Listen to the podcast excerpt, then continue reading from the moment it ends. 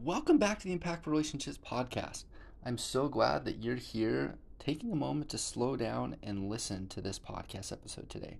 We're going to start this episode off a little bit different by doing some box breathing.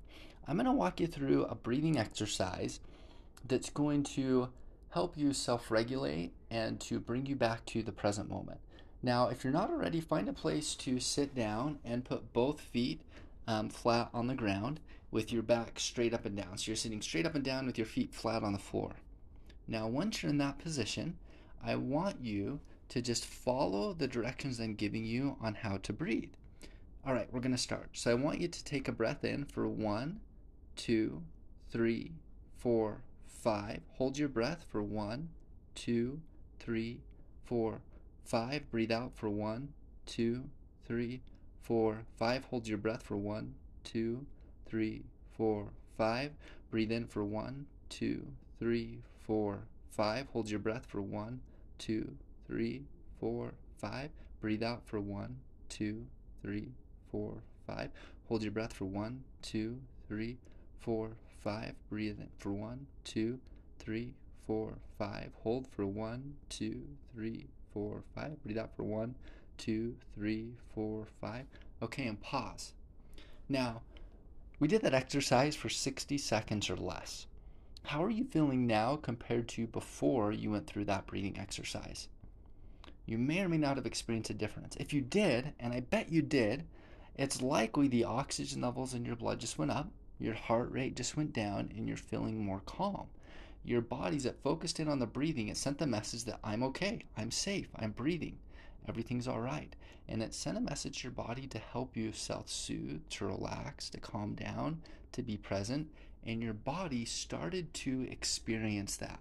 Now, this is something that's really important because anxiety is a word that comes up a lot now in the world. People experience anxiety, whether that's like I'm getting ready to do public speaking, or I'm going to be driving, or I need to have a hard conversation with my partner, or I'm worried about having five days alone with my kids and no one else there to help, or whatever it is. So many things bring up this anxiety, or so we use that word. Now, here's an interesting thing: is our body responds physiologically the response it has to eustress and to distress in a very similar way.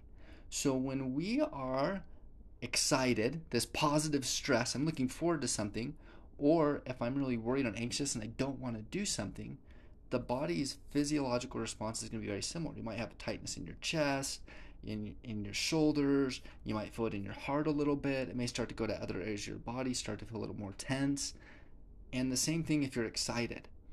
And when you label eustress as I'm anxious, that typically decreases one's ability to work through the situation simply by labeling that. If you're able to acknowledge that I'm not anxious, worried, I'm not experiencing negative stress right now, I'm excited, maybe nervous, right? This positive stress, if you can label that as excitement, you're going to be significantly more likely to have the outcome that you'd like and to do better.